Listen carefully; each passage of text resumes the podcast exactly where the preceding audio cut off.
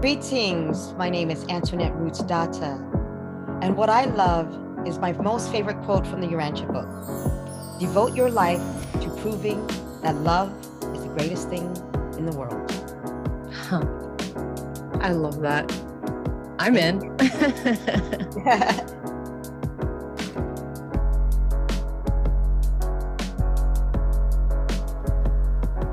welcome. Welcome to the Woke Wisdom Podcast. This is Alexandra Loves, and I'm with my furry cosmic guardian, Cyrus and Bisu, joyfully coming to you from the Moon Garden, where wisdom is nourished, awakening is embraced, and fun is encouraged. this is the first part of two episodes of the Woke Wisdom Podcast. It's the first time we're doing this. My guest today was the very first recording I did for this podcast. She's the first person to say yes and it's truly an honor. Uh, you'll notice the format is a little different. I was still figuring things out as far as the structure of how I wanted this podcast to sound, and it did take a little more time to edit. We were cut off by phones and cats, and I was getting used to the software and computer batteries and I think I edited it out all the cat parts, but there might be still one or two in there. Also, these conversations are so juicy that for now, I'm allowing them to be what they are and come to a natural ending rather than trying to put limits on you know, when I think they're supposed to end. And so far, this is the longest interview, and that's why we have two parts, two episodes. And I hope that you enjoy both parts of this conversation because they are steeped in sparkling gems of wisdom. And as always, if you like the experience of this podcast, please, please help me by spreading the message far and wide with your friends, by sharing with your friends, and posting in groups, and subscribing, rating, and reviewing, especially on Apple Podcasts, because that's the place that helps get the message out, uh, out there into the world. Thank you so much for helping that way. Also, there's an orientation episode for the Woke Wisdom podcast, and I highly suggest that if you're new to this audio space, please listen to that very short episode. Remember that my guests and myself are talking about our experiences and our stories, and you as a listener are not beholden to their experiences in this world. I hope that you enjoy hearing them and that you're inspired by them. In this particular episode, I want to call your attention to talking about the medical industry if you're feeling sensitive about that. We do talk about racism and also cancer. The second episode is more about music and creativity and introspection. I think you're going to like both. Antoinette Rootsdawtah Hall is a world renowned keyboardist in the reggae industry, and in 2019, United Religions Initiative URI Africa appointed her and her husband Pato Banton as goodwill ambassadors of the Golden Rule. She is highly involved with spiritual communities as well as being proactive in global outreach ministry, which includes the Urantia movement, U Day in Thailand, Parliament of the World's Religions, OneGod.com, Harvard Divinity School, and most recently, the Convergence Gathering at the United Nations Chapel in New York. Whoo! Antoinette's spiritual communities also include ministry with Pato Urantia Aspirations, Ministers for Christ Michael, Daughters of the Divine Mother, I'm in that, Unity Earth, Uri Multigeneration, and Coexist. And don't forget that she is a musician, and I will play some of her music at the end of both episodes. Please come to the Woke Wisdom Podcast Facebook and Instagram pages because I'm going to post her extended bio. She's involved with so many awesome communities and doing such great work out there. And I want to connect you to some of those communities because they might speak deeply to you. So let's take a deep breath and welcome in my official first guest of the Woke Wisdom Podcast, Antoinette Rootsdawtah. Yay! Thank you for being here. I really uh, appreciate your time. I'm Antoinette. Let's see. How do I even introduce you? Because there's so there's so many things. well, we already talked about how you can come you can come and be a guest a few times. Let me tell you, I was just listening to your most recent album and I was tapping my foot the whole time. And I cannot wait to talk about some of the music at the end of the album, especially because uh, I was moved to tears on with uh, yeah, endless love. oh. endless love really like really took me it was yeah. So we'll get to that. But i'm just so excited to have you here and and i just really am inspired. We've done some projects together multiple projects together at this point. We've known each other for a couple years now or maybe even more than that now. I don't even remember how we met to tell you the truth. I'm just so inspired by your passion and your focus on when you know something is aligned with you you're in and you're focused and it's happening and i i think that's a really beautiful thing especially in this world where there's so much distraction mm-hmm. mm-hmm. thank you so much for being here absolutely thank you so much for having me and and thanks for those kind words and and and I, and I realize why I had to sit there and have so much following my intuition and, and different things like that. It was something that my husband actually taught me about the mother spirit. Mm. And he took me on this journey discovering about the mother spirit, which has actually been going on for many years now.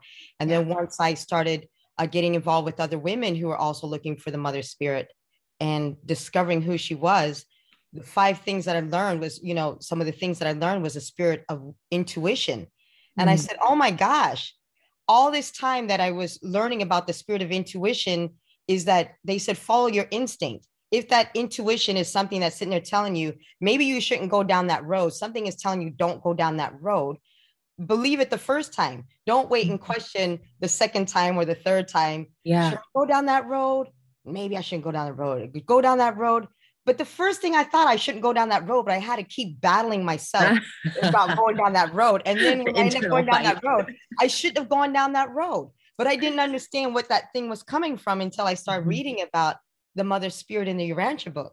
And mm-hmm. in there, it, it says she has a circuit, you know, it's called the mind adjutant circuits that mm-hmm. reaches and touches everybody, men yeah. and women. Maybe women are feeling it more. That's why when people start getting it, this discussions about sexual roles or genders and things like that, it's like they it's it's not what they think as far as physical in nature, as far as it is, you know, something that's more um not a physical by per- perce- perception or what yeah. you perceive by looking at somebody. Yeah. You know, and yeah. saying it's like this person has got more estrogen or this guy's got more testosterone or whatever. Appearances right. can be deceiving. You know, you got women who are just like, I'm ready to go war, you know, they're like, let me fight. and it's like these women, if they want to go fight, let them fight. Yeah. Why are you trying to why are you trying to, you know, make these women not, they want to fight and they will take some people out. And then yeah. some guys, if you throw a gun at them, they're gonna just like put their hands up and then just drop on the gut on the ground.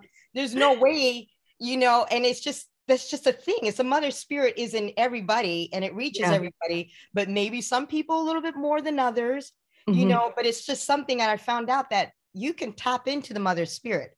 Mm-hmm. You know, mm-hmm. my husband can tap into the mother spirit. He taps into the mother spirit. That's why he's so empathetic and yeah. sympathetic and reasoning because he sit there, he understands the gifts when he wants to sit there and tap into a higher power, whether yeah. you know, whether it's God or whether it's Christ or whether it's the mother or whether it's the angels, whatever he's feeling, he knows that he's got celestial support.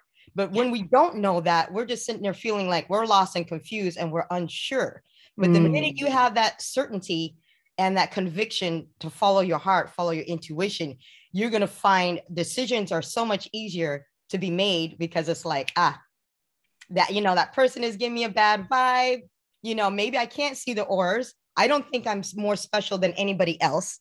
You know, mm-hmm. it's like, you know, just because a lot of women are awakening at this time, men are awakening. A lot of oh my gosh, so many. Right? I feel like uh, that's one of the reasons I started this podcast was mm-hmm. just everyone I talk to seems to be going through, especially last like five years. That yeah, because it's 2022 now, so like I started noticing just maybe around 2016 that that people like you know of course i'm in communities spiritual communities and and communities coaching communities and all that. And of course those people are actively awake right? They're they're uh, many of them anyway are actively awake. But then i started noticing people who are outside of that people who from my past or people that uh, seemingly uh, i feel like aren't around people always talking about like mother spirit or ancestry or whatever. They're not in those communities, but I still know them. I have diverse friends, you know, and they're talking about like these things that are uh, firing off inside them and these ideas of like thinking about like higher sources, who they really are, connecting with, you know, uh, ancestry, grandmothers or aunties or, you know, grand uncles that are that are not here anymore, dreams, vivid dreams, wackadoodle dreams. And I'm like, oh my God, it's here now. The way the veil is being uh, pulled back and now it's everyone. And of course we see we see the the reflections of that in the world we're living in everything is being disrupted there's nothing that that is not being disrupted right now mm-hmm. and that was the weird thing so it was very weird it was it was just monday and yeah. I, and I, I was on a zoom on the grand rising on the rising of the divine feminine you mm-hmm. know and i was sharing one of my songs and it was one of scott's global things and i was just sitting there you know, play, playing the music, you know, that was my segment of the show. There was mm-hmm. a lot of other people presenting a lot of different things. But yeah. all of a sudden, when I started hearing these other women starting to say certain things, there's two women in particular. One was Deborah, and the other woman was Heather. I was sitting there, you know, because I, I, was waiting for my section of the, the the the show and the divine, but I was looking at something else, you know, because I'm also trying to study other stuff and I do a lot of multitasking. And then all of a sudden, I stopped something she said, listen and look out for the synchronicities. Mm-hmm. And then all, all of a sudden I stopped and I was like, what is she talking about? And then it's like, you know, notice the signs. And there were certain signs. And yeah. I was like, wait a minute, I have been noticing certain signs. And some of the things that she had mentioned, I, I don't, I can't really remember because I want to get deeper into that. Was oh, now I remember the signs, and she started talking about getting grounded and huh. and the things and whatever. And I'm like, she went off that she's probably spouted off about 15 different things. It was like messages that yeah. she had received. And I was sitting there, I'm like, now I'm not the kind of person who's really into channeling or uh-huh. other stuff. I do believe that we do get, I do believe there's a spiritual connection that we always have. Yeah. But I've always been kind of skeptical of people who say that they're talking to, you know, the, you know, a celestial, to an angel or to an ascended master or th- th- these are things it's all new age stuff for me you know yeah. i don't know what i know mm-hmm. you know mm-hmm. and what i've learned and what i study but when she said those things i'm like oh my god that's the, the synchronicities that she said were things that i noticed she goes you might notice yeah. weird things so when she mentioned the grounding i was sitting there talking about a medical treatment thing i was watching a science video yeah. Because you know, I was sitting there, you know, I was telling my husband, I was like, oh, we got to watch this thing about magnetic poles. And I'm just learning all this education. And and they said it in this science video about what was happening to everybody is in, in their problems and their health and everything else. And it was weird. I was like, I thought this was a science video. And they just went totally spiritual by saying people are not being grounded. You have to have your feet on the ground on the grass yeah. because there's this electrical energy that of you know all this stuff. I'm like, is he serious? Did he just go from science into the spiritual thing of laying in the grass or whatever? Did she just go and mention this thing? And I've been feeling this, you know, but I wasn't paying attention to it because, like I said, you know, something is saying go outside. And me and my husband started walking outside every day. And we stopped at this park and he laid down on the grass. And when he laid down on the grass and I saw these cars going by, I'm like, oh my God, how many people can just lay down on the grass? can we all just stop our cars? right. And I'm like, they, they said to do it in the YouTube video. And I'm like, you know, the science guy, you know, because I'm sitting here with this expensive machine of the magnetic pulse watching these balls do this and everything. Yeah. And and he's sitting there, I'm like, really? And Pato's laying there in the grass you know, walking around barefoot and cars are just kind of staring at us. Maybe somebody called the popo like they've done before, but right. You know, and I'm like, wow, this is incredible. This is a great way to sit there in the middle of the afternoon. And this is mm-hmm. California. It was like 75 degrees, a sun, not a cloud in the sky, mm-hmm. laying in the grass. And I'm like, why can't we do these things? Why aren't we doing these things? And if you do that thing for like, if you went and laid in the grass for five minutes every day and you did it for a couple months and and what would happen then? It I don't even know. Huge different. No, it makes a huge difference. I'm just remember, doing it now. well, one of my one of my mentors, and this is something I pass on to all the women I work with. One of my mentors is talking about grounding, like that. She was just using that word, and there's all sorts of words. You know, some there's all sorts of words to describe what, what you're talking about and and i know that this is these are practices that are just practices that humans always knew how to do and and now there's a lot of things that science of sort of like the science system that we know right now is catching up on saying we discovered this when it's actually been known for a very long time that mother earth will recycle our our negative energy and science has it as negative ions literally pull it out of our system. And one of my mentors once told me she was like you know what just take off your uh, just take off go one day in a long skirt take off your underwear and everything and sit your root chakra right down on that ground she's Girl. like you yes she said be careful obviously you don't want to get bitten by anything and you know yeah. all of that but she said if you're ever like in a, a position where you don't know what to do and you're at the end of your rope and and she's like she's like you need to allow or dump out like energy that you don't need and make room and be healed by mother earth. And she said the best she said you can stand on the ground with no shoes. You can lay on the ground but the best way for for a woman especially because we carry so much tension there and everything is to sit down like your actual skin root chakra to the ground. And i started doing that on a regular but it's been a while now but i started doing that on a regular basis and i go back to it sometimes when i'm just feeling like really tense or whatever. And the difference is like I mean, it really does feel like if I'm really clued in and paying attention, it does feel like the earth is is like lightly gently touching me and just pulling out what I don't need. Mm-hmm. It's like a mm-hmm. visceral feeling and I'm I'm just like, wow, just like what you're saying. What if we were just doing that? What if that was like, you know, when you go to school 2 3 times a day, everybody takes off their shoes and mm-hmm and just and, steps on the ground, hangs out for a while barefoot. You're, you're, not going to believe the video. I'm telling you, when when I'm talking science, and like we were talking earlier about your setup for your podcast, mm. this is how scientific this video is. Now, mm-hmm. I'm a mm-hmm. musician, so I understand this kind of science waves. So the I bought mm. this biomat that has five therapies in it, Ooh. right for my health. Ooh, so I was learning I all this, this stuff. This is the kind of stuff I geek out on. until I start making these videos, it's awesome. So I was like, all this stuff I thought was just, you know, voodoo, mumbo jumbo, oils, you know, crystals. you know, it's like it's, it's a bunch of you know, Reggae on the River, Hippieville. Hey, hey now, don't let the crystals and oil hear you all say. Right, let me, let me, all right, I'm just being honest, so I'm getting real here. This is what I was thinking. Reggae on the yeah. River, Hippieville, all this, you know, Dr. Teals and, and things like that, whatever you guys was into.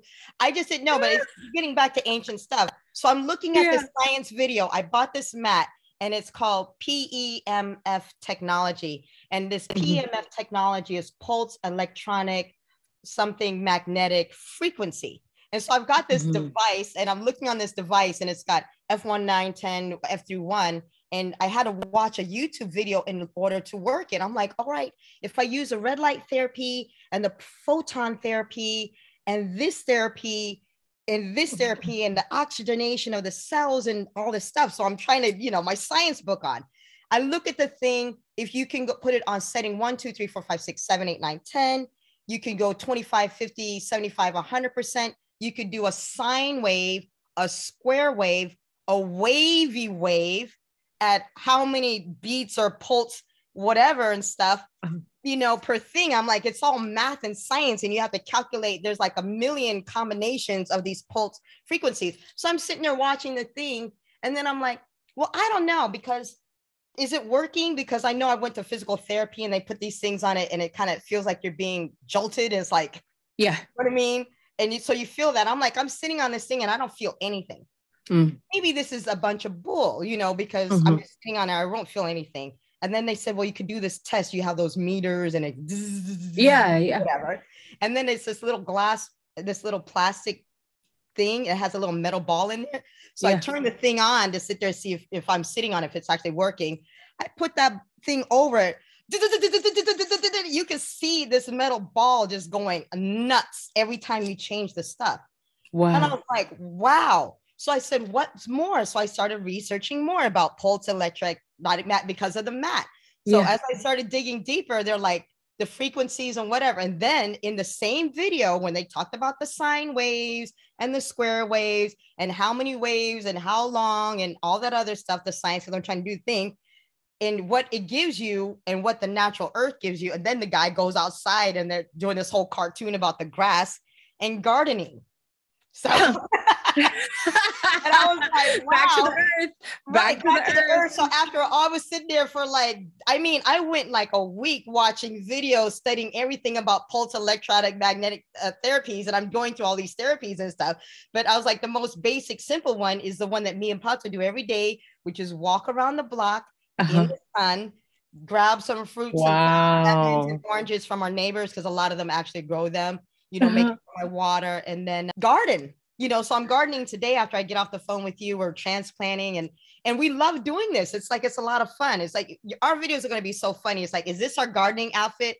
We're not gardeners but you know we're city people turning into gardeners you know just word. Isn't that the isn't that the the name of the day? Like so many i thought i was a city person and i've lived in the city now for nine years almost 10 years and i found out pretty quickly, like within five years, it's like, I never want to live in a city again. I was like, fun to visit, fun to visit for like maybe a couple weeks, like maybe even less than that. But I, I want to be on land, working the land. Like I want every day to be able to walk out easily into the grass with my bare feet. And I want to be able to smell the rain on the grass, not the rain on garbage. And, you know, and I feel like that's, that is that's what i'm hearing from so many people is like land like how do we get back to the land? So i mean you're well, so, you're definitely ahead of the curve. That's the crazy thing about this this awakening rising. Uh, uh-huh. so this um this message um that's supposedly coming from the divine feminine they start talking about the age of aquarius. And i'm like yeah. oh okay now we go somewhere because yeah. Pato talked about the age of aquarius back in 2012 no wait wait wait wait. Aren't you aquarius no, I'm Capricorn. Oh, you're Capricorn. Your birthday just happened. Okay, I'm Aquarius. Right. Okay, first so my birthday just first. happened a couple days ago. Okay. Right. Yeah. so back in 2012, and this led me to all the Unity Earth and everything else. Uh-huh. He was like, "Oh, it's the it's the dawning of the age of the Aquarius. Everybody else was like, it's the end of the world. Right? For some people, it is. I know, but I just no, 2001. Every, but while everybody was on Facebook, you know, like 2012. Oh, all this loves to announce the end of the world. It was just so funny.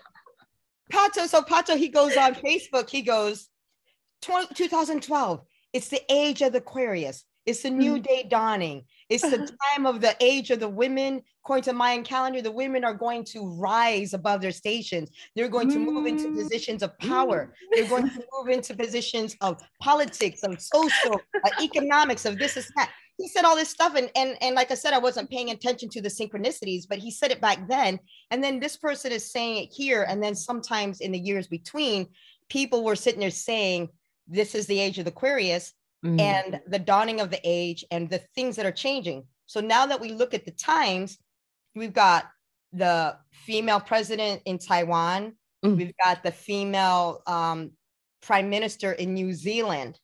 Uh. And if you notice, these two women are also leaders of their nation, are also the most successful leaders in combating, you know, the C word, the pandemic. Oh, okay. Yes. Okay. So remember, you know it's it's not about whatever it's just about the way they handle things.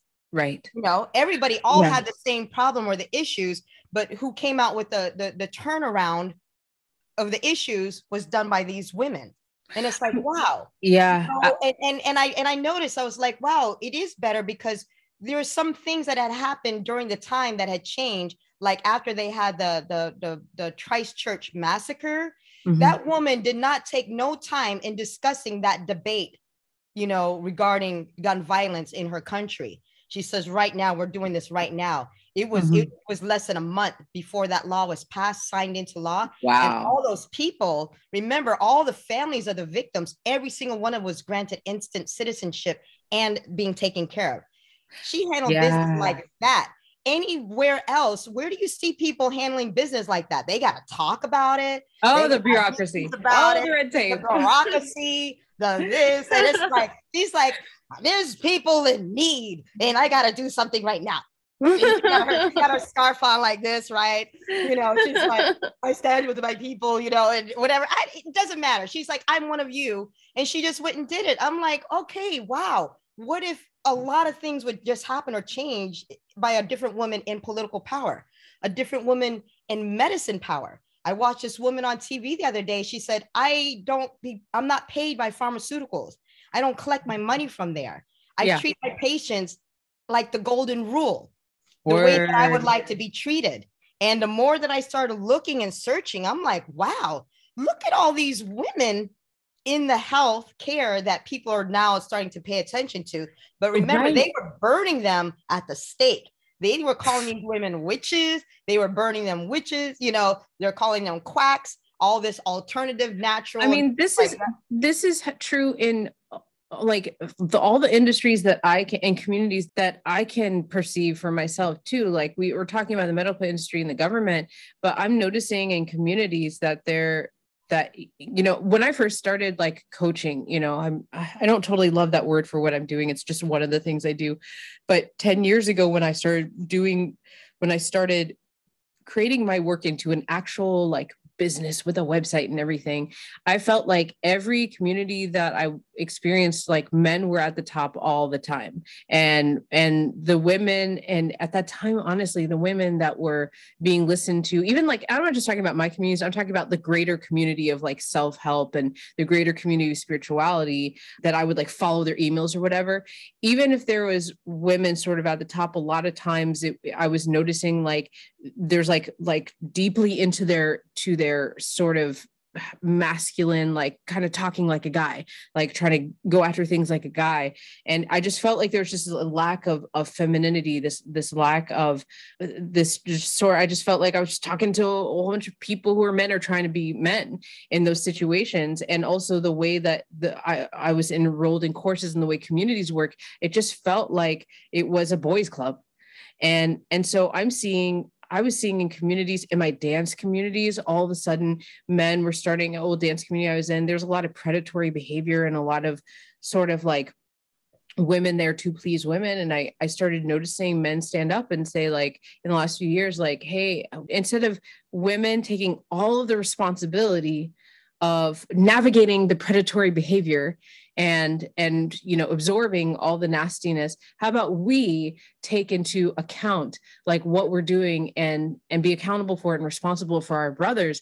And that is also fem- that is also like protecting the sacred feminine. You know that's also the the feminine arising in, in that like their responsibility to the to the feminine and also being taking accountability and looking out for our brothers like that kind of community building that is also like them getting in touch with their with their feminine side. I'm see i was mm-hmm. seeing that in dance. I was seeing that in in these other communities. And i feel like everywhere i look now there's that whole feminine rising that whole um, actually looking at women paying attention to women understanding our unique stories because we know that being a woman is not a monolith but there are certain things that that that are rites of passage in in womanhood in this world that have been repeating over time over time over time over time.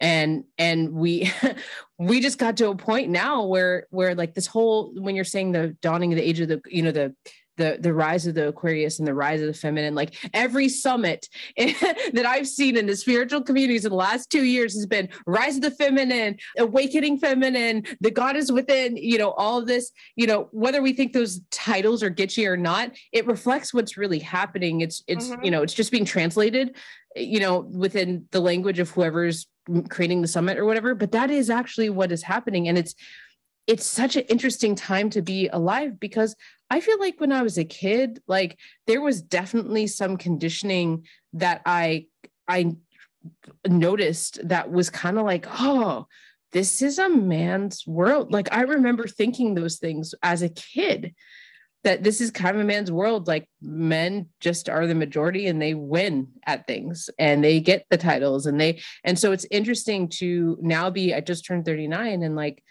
be in this time where where we get to witness this and also be a part of it. I mean, my own spiritual ancestral agreements is to support women in becoming who they are and and in this world. And that is in this world that's quickly changing to to favor and support that it's it's been such an interesting and wild ride and it's a blessed it's like a blessed thing for me to to be a part of and i know you're a big part of that you're a big part of that too because i know the work you do and i've heard your music and i know i see how you support people so mm-hmm. it's um and, and I'm glad we're doing together. I am too. And the synchronicity, like I said, so we started off talking earlier on about watching the signs. Uh-huh. And so when I watched the signs, so like I said, I noticed the signs when she mentioned it Monday. I'm like, this explains everything that's been happening to me for the last month. You know, what has and been so happening like, to you the last month? Please a lot, tell a us. Lot. So I, I would tell you that, but th- as I'm seeing that part of it, you're right. And all that time, everybody else is going through this, or you saying in the new age circles, they've all been hearing it. It was just weird, weird for me that I did hear this before. It's just weird that I heard it a few years ago and I've heard it mm-hmm. years before and I heard it years before, but I didn't actually act upon it. Yeah. You know, so yes. this is when I finally went to the Mother Spirit conference back into IC 17 or something. And that was the first time I was on a conference talking about the Mother Spirit. I still didn't really know. I was like, yeah, I didn't realize, but she was literally screaming at me and I didn't know that she was screaming at me because there was all these signs. You know, mm-hmm. every country I went to, I went to Korea, Taiwan, Philippines that year in every country was something about the divine feminine and I didn't realize it when I was there until I came to the conference and reflected upon it. And I was like, "Oh yeah, uh, you know, the in the Buddha and then in Taiwan and this happened. Uh-huh. And I was like, oh my gosh. She was like yelling at me and I still wasn't paying attention, but she was trying to let me know that she was there and she was present. And there was something that she wanted me to know. And I'm like, yeah. so what is it you're trying to tell me? So this is why I'm thinking of the awakening. So then Monday, I was like, okay, now I hear it. I hear what she's saying. I was like, now my mission is defined. Everything else is more clear.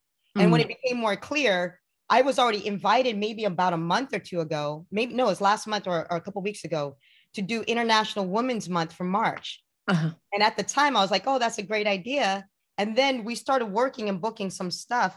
I realized I've got a theme, and that theme is the feminine divine rising. And mm-hmm. what is the message that I finally got that everybody else is probably getting too, but they're not sure what it is. And I'm just want to let them Word. know that they're getting the same message that it's okay and you're not tripping. If you're feeling the desire or the need to get grounded, follow that intuition that you want to spend more time outside. If you're feeling that need to, to plant a fruit tree, that I realize uh, one of the things that I'm showing people is that you can plant food in in small spaces if you live in an apartment, if you live yeah. in a balcony, you can actually still have a fruit tree on your balcony. You mm-hmm. know, there's a lot of things that you can do in small spaces or versus the, the land. And mm-hmm. then I also like the messages I was getting was that when you talk about the masculinity, and I noticed this for many years, and it's like it is a, a burden to have to deal with that all the time. Mm-hmm. And if our brothers could understand this, and I'm sitting there saying, and it's kind of a thing, I don't even think they realize it. The thing about the the man takeovers, you know, especially when it's like they they do this. They talk over you, they uh, talk through you, they talk around inside of you. And then when you react, even if it's in the comments, and they wonder why you later that like, how come woman. you react? How come you're this? How come you're that? It's like because you're talking around me, you're talking over me, you're talking.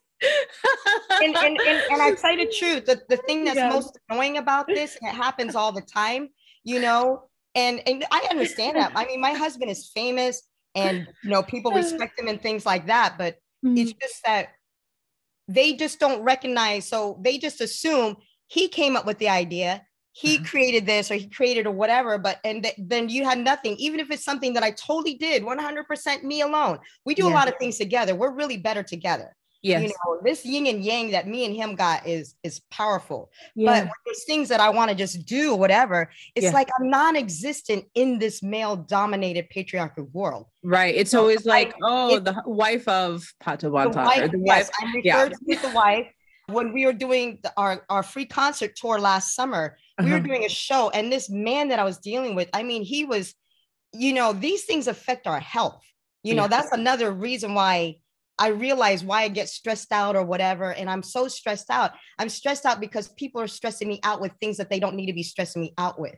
Yeah. Like, for instance, if a woman is asking somebody or whatever, the guys, especially if she is a project manager or if she is a person in charge, in a charge of authority or whatever, don't go and ask the guy who is her subordinate. Mm-hmm. You know, and I was watching this on that show Harlem or something else like that. It's a very funny show with those black women. She said, "Oh, I've she, seen an episode of that." Yes, girl. She, the yes. one woman, she's sitting there. Are you asking my subordinate? You just did, did you just do that? his opinion. I'm sitting there trying to tell. That's exactly what happened to me. You know, because Pato was dealing with something else, and I'm like, we got this big thing. I've got to deal with sound and whatever. And I'm and and and our bass player, he says, Oh, you gotta, you know, talk to Antoinette. It says it on there, you know, she's the tour manager. Yes. So she's the, I'm the one who handles contracts, I'm the one who does all the things, you know, so that way Pato can be the artist. He could be the good cop, I can be the bad cop. I can mm. be over there and sit there and say, I need this. Where's my procedure? Where's my money? Where's As someone who has know, managed like, many events, this is me. I'm out there. Oh, you know, oh I'm like, so what's that guy's name? The, the scary dude in all the gangster rappers. Everybody, you know, was working from Suge Knight, you know. So here's what I mean, Suge Knight you know, I need this, this, is that. And and Pato gets to be, you know, greetings, one love, one love, one love, one love. so, guy, I'm telling him my my technical setup because I understand. I'm like, I've got left and right channels. I'm gonna send you the yes. channel. I'm gonna run this this way. Like when your your partner talking to you about sound, yeah. you know, we got to go through here, left, right, blah, blah, blah, blah, and then we'll get the sound. It's gonna be perfect. He yeah. did not like that I was doing something that he did not do, you know, mm-hmm. but I was I was taught this by Pato. You know, mm-hmm. that's why after a certain point, he does not have to be there at sound check because yes. I can run everything before the actual show starts. Right. So we go ahead and set up, we do the plot, you know, he's doing a whole bunch of other stuff. This guy loses his mind. He's sitting there talking about, I say, excuse me, excuse me, you know, because yeah. the bass player sit there, he goes, she's in charge.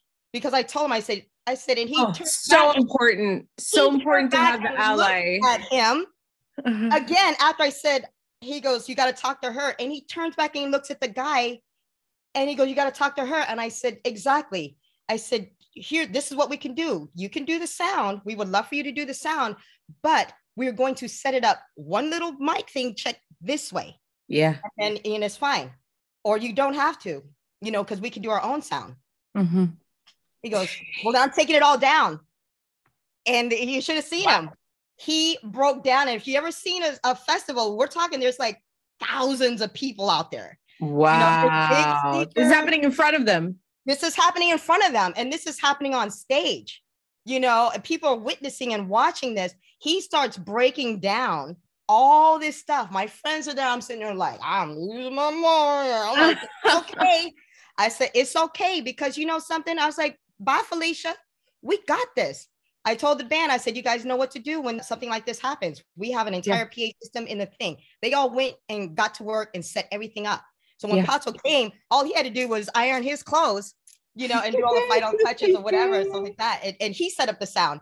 He ended up because he's the one who knows how to set up and do all the sound. So Antoinette, Antoinette, tell me more about like because we get the situation, but the sickness that comes and uh, and the pressure of as women having this because I've been in a, a similar situation. Okay.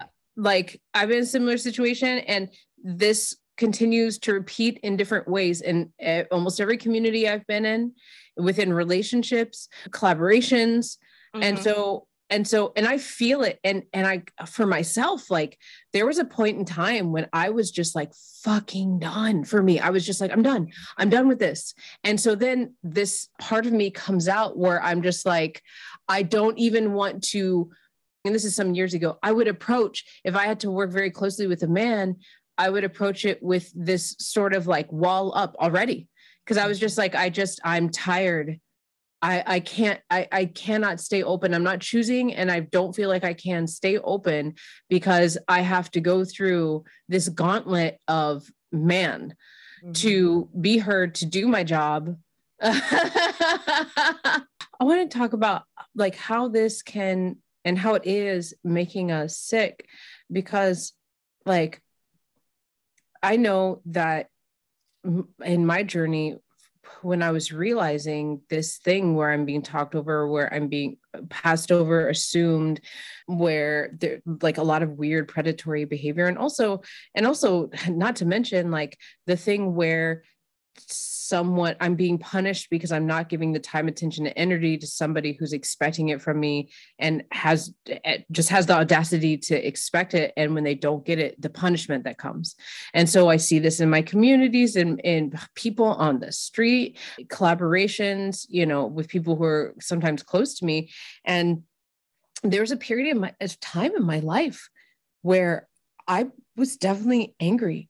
And also just primally defensive because if I walk in this world in my femininity and open and allowing myself to be vulnerable, and I'm coming up against what I feel like this audacious predatory behavior, and by predatory, I mean, you know, there's like low and high levels of, of what that is.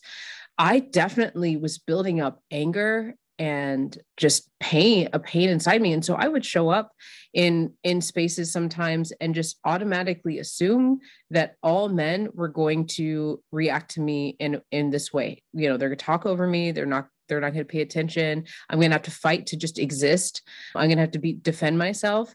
And even with the therapy and the the cleansing and the the the work working with others and working with myself and understanding the world my position in the world and having having learning tactics and and also like coming back into the heart coming back the work that goes in to being able to heal myself from this but also exist still in this world where this is still going on at some point at some point like it breaks.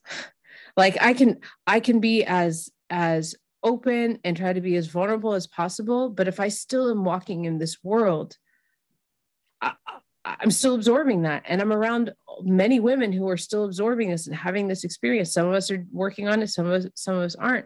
And so I understand. I feel like I saw this meme the other day that says, that says you might be, if you've dated a man, you might be entitled to compensation. Yeah. Mm-hmm. You know, and I don't, I, am not, I'm not saying proposing that men are our enemy, but this is, I think this is but part of living. too. There's a, there's a, yes, Mm-hmm. Yes. And so I, am sure there are men out there, if they're listening to this, they're like, this is how I feel about women, uh, of mm-hmm. course. And, and so we have to remember that this is a podcast of two people talking about our very specific experience. And we also are two people who, who serve communities. And so we hear this a lot and we talk to a lot of women who are talking about this experience. So I hope that people listening can understand that mm-hmm. we're we are not speaking the truth of the world it's just the truth of a lot of the world that we experience you know there's papers written on this there's there's philosophy on this you know this isn't just like a uh, isolated incident thank you for saying that because anytime if anybody hears me say more truth that's my truth don't yeah. get offended. Don't get it twisted. Don't get in the way about it and everything. If I'm like more truth, that just means it speaks power to my soul. And yeah. I totally resonate with that. And, yeah. And, so yeah so so tell me about like the sickness like okay uh, because of this experience and this is such a something that's repeating tell me about how because you said earlier about how you know this can make us sick and so yeah. i'd like to know about that so i was diagnosed with breast cancer back in in november. Mm. and my husband found a lump in my breast back in july. So this was right when we came back from tour you know and the tour it was it was very very good. It was very powerful. We have not worked in like two years you know during the pandemic right. year. It was crazy. I mean i went out all buck wild. I was just so happy to be out the house and going all up and down. You know we did like 30 something cities mm-hmm. or or something in in that time it was wonderful and and it was hard I guess during all that time during the pandemic that I didn't realize. So when I got diagnosed with with breast cancer and mm-hmm. I started researching everything about cancer, I still don't know what the cause, you know, the root cause. They always sit there and tell you there's maybe particularly one thing or it's hereditary, but from what I understand, it's a lot of different things combined. You know, because like vegans get cancer, you know, mm-hmm smokers don't get cancer smokers get cancer right. you know you eat healthy you cannot eat healthy. You know, there's people who could eat pure garbage all the time and they don't have cancer. Oh my gosh, there are people who eat garbage and do cocaine their whole lives and There's a don't lot die of from anything. things. they Right, yeah, so- they're 99.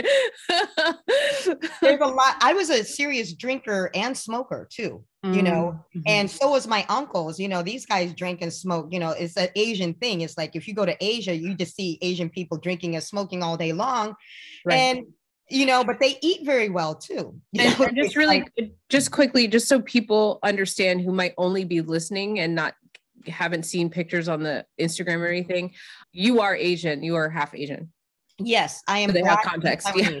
Mhm. okay. but I am definitely brown in color, you know. Yes. So Yeah. you know, so when people see you, they're not going to sit there and say you're white. And and when Asian people, when they see me, they don't see me as Asian because I'm brown. You know, Uh-huh. they're just see me as black. And then black people see me because of my Asian eyes. They're not going to see me as like really black. You know, Okay. and Asian people to be like, you're not too Chinese. You know, like what is too Chinese? You know, like what does that I'm mean so glad we established that you're asian what does too Chinese mean? like, yeah what part of me what which Yeah. blood cells which cells I, and I don't even and and it was just funny that she even said that because technically I'm Taiwanese, you know, because I was born in Taiwan and my mother is Taiwanese and my Mhm. family's Taiwanese. They just happen to speak Chinese, you know, so it's yes Chinese and Taiwanese. It's a whole nother explanation of explaining of explaining things, right you know. right. So besides, you know, the the cultural color aspects of stuff of trauma and health, and that's why I felt it was very important that that it became part of my mission Oh, is right. that trauma and health have a lot of things that go in together. Mhm. And the reason why, you know, I'm so glad to do this podcast now is because if you would have Mm-hmm. talked to me a month ago or two months ago, I Mhm. probably would have been a different person, you know, because of the awakening and everything Yeah. else that had changed. Because why do I sound happy? And you're looking at me now and I'm smiling and I'm not laid up here curled in my bed, you know, I'm gonna die. You know, it's like in, Yeah. in Pato, he's like, we're all gonna die. He goes, "You're dying." it's so true I'm like, Pacho. He's like, you're dying. I'm like, yeah, I know. He's like, so am I. you know, so are you. Everybody's dying and everything, and and and and like awakening and understanding. And I'm like, I was like, I'm going about this the wrong way, Mm. you know, because it's like it's so weird. Everything that you research and you study, it's like it's very few success stories of surviving cancer. You know, very few success stories of surviving cancer naturally.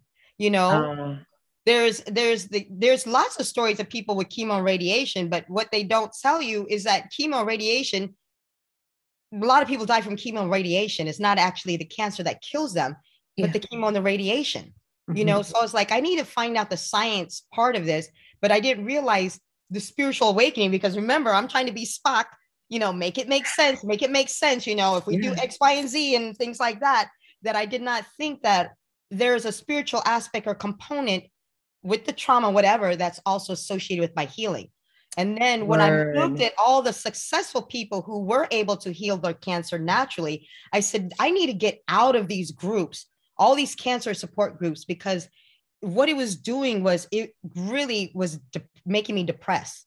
Ah. you know i sat here i'm not a depressive kind of person. I rarely there's only one other time i got uh, depressed and that's when pato broke up with me. And for like a whole month during christmas and i usually get depressed around christmas time anyway. It's just a maybe it's some trauma thing. I just normally Yeah. get depressed and i was sitting there just drinking You're not the only one. I think it's Yeah, I was like, I'm just- universal I'm for a lot of people. the drink bottle, but the Pato broke up with me i was like i don't need no man You know?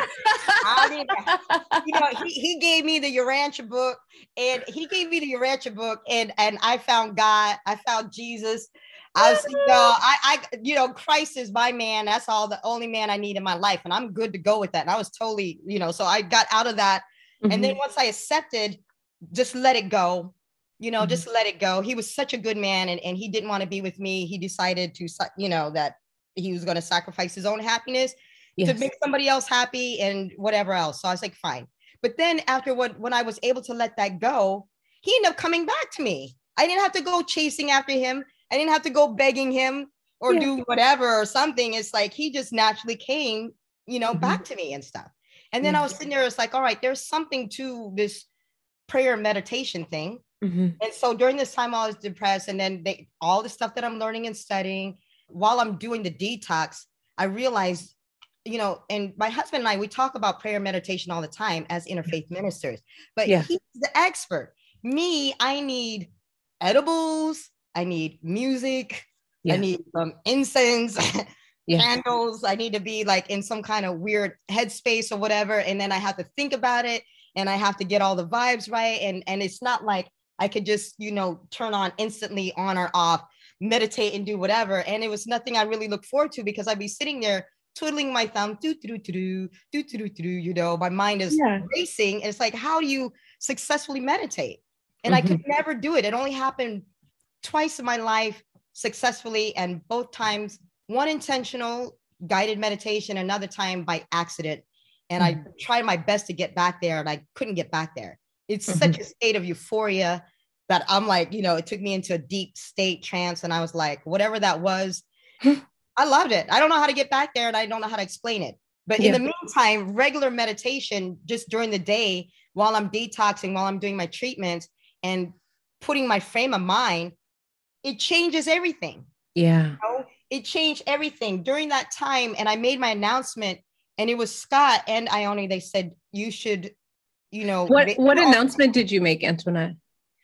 I made the announcement because my husband made the announcement. Oh, you mean you made the announcement about cancer, having been diagnosed yeah. with cancer. Okay. Right. Yeah. And then I all saw it. People, yeah. Yeah. And then all these people started giving me their advice and opinions.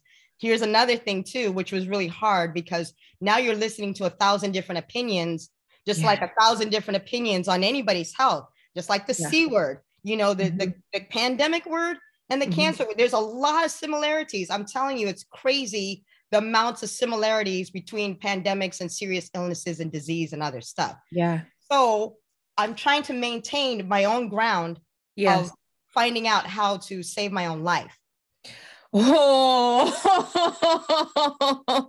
oh my God. Get me? Right. This is why I kind of went missing, you know, and and and people were wondering what's going on. I'm like, there's a lot going on, and every phone call and every message that I receive is affecting me how I'm deciding how I'm going to go about my protocol but now this goes back to what we were talking about in just walking around just the one of the experiences of walking around in daily life and uh and experiencing like the trauma of men constantly telling you what to do like devaluing you uh, coming after you predatory behavior right? Mm-hmm. and, yeah. and i'll say here again not all men. It's just a common experience that that we as women go through. It's something you and i antoine have talked about quite a bit. And and okay so now you're talking about how this is amplified like amplified. not just from men but just for, like the energy around you mm-hmm. in those groups that you were like this is all negative i don't i can't do this sad and negative or all the pains of people it's amplified when you're trying to save your own life and medically because my hormones are all getting out of balance and this is something i never knew either you know i was yeah. like it's it's when I talked at the Women's International Month before, I talked about my traumatic childhood. I had a tiger mm-hmm. mom. If anybody ever follows the, the guy on Facebook, Life of an Asian Guy, I love him. You know, he's married to a black woman. A lot of things he relates to. He understands like black culture and experience, you know, mm-hmm. from an Asian perspective. But wow. he did, I saw a thing where they talk about the tiger mom. I'm like, oh my God, that is my mother you know, mm. the Tiger Mom, the Joy Luck Club. If anybody's ever seen that movie, I love that movie. Yeah, that's my mom. You know, the one where you like you want to go over there and choke her, and, and she's the lady. She's like, you, you think you're so smart. You don't have to play test no more. You think you're so smart, and, and she just looking at her, and, and I just like, yeah. you know, and and that's yeah. how my mom was with me, and and it was just so weird because one, she never talked to me about my period. I had mm. to learn the hard way wearing okay. beige pants at school. You know, it's wow. like, when are you ever going to tell me? Uh, you know, I'm sitting there freaking out. You know, like, am I dying at 12 years old because I've got, you know, a red stain on my pants? Right. You know, it's like right. she's not talking to me about any of these things. You know, she's just like non existent.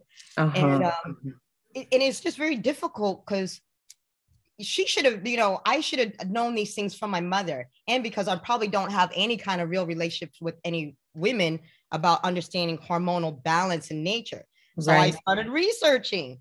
So here's wow. my hormones out of whack. And that's why I found out about estrogen, progesterone, testosterone, about how men can also have estrogen positive cancer, how these things can affect. I didn't know anything about that. I didn't know either. I just recently, Antoinette, I just recently, because I'm 39, so I'm going through like some sort of like, you know, pretty big change as far as physicality. Uh-huh. And I just for the first, oh, watch out. Sorry, I have a cat. Sorry, mm-hmm. listeners, if you hear any like weird sounds or like fuzzy sounds, it's because I have a little tiny orange cat that likes to be on the keyboard in my lap in front of the mic. but yeah, for the first time, I just read about the actual science and the what is what is actually happening in our cycle during menstruation and like the miracle of, of of what it is and you know you to me like i look at everything I look at everything with spirit. You know, everything has a spirit. Everything is it. Every function is attached to something that is related to how the universe works, and that has spirit in it, right? So, like, I'm reading about like the progesterone and and the and you know the luteal phases and like the actual things that happen to your eggs and the the sort of like the sort of like there's like literally a race that happens within your ovaries and the best egg wins and that's the egg that comes down and and eventually attaches to your uterus and all this stuff and i was like I was like, my understanding of my own body, my own fertility, and also why I have like different waves of moods and my hormones just by reading this one book. You know, I don't know the name of the book. I will post in the show notes um, because I don't have in front of me. But it's like just this. It was a turner. I, I read it so fast, and it's like you know a 600 page book, and I was like, this is how was I not taught this? my mother wasn't taught this my mother's mother wasn't taught this and then also they didn't they also didn't have the chance to then translate it for themselves into you know a sense outside of science you know some sort of some sort of understanding of of the greater truth of it in in you know in a spiritual way or or in a you know a way that they can embody it outside of the the scientific words. And so, no wonder that when we get these diseases or these conditions or whatever is happening to our body, there are groups of people because we don't even know how our bodies work. We're not even taught basic things. There are large groups of people who are in fear and clamoring to listen to the dominant thought of what this thing is, what the outcomes are, how to feel about it, how to interact with it. And you're, and that's like you said, it's such a, a great comparison is that this is what we see with big diseases and it's also what we see in in this pandemic it's mm-hmm. it's just this clamoring for like the dominant thought answer the easy answer there and is it, one there i believe one. it i believe it's all about like this this fear because fear and ignorance we just don't know you know we we just don't know what's going on within us we don't I'll we're not willing to see bigger truths mm-hmm. i'll give you an example as i was mm-hmm. looking they said there was literally thousands of cancer protocols. Wow. Uh, you know, and when, like I said, when people started messaging me and, and they put a lot of uh, stuff onto my husband's stuff, they're like, okay, I'm going to recommend you to these doctors or, you know, you know, I've got a friend who's, you know, who's a doctor or an oncologist, you know, you can get an opinion and get an opinion and talk to these doctors, you know, I'm going to hook you up and everything. I said, okay, that's great.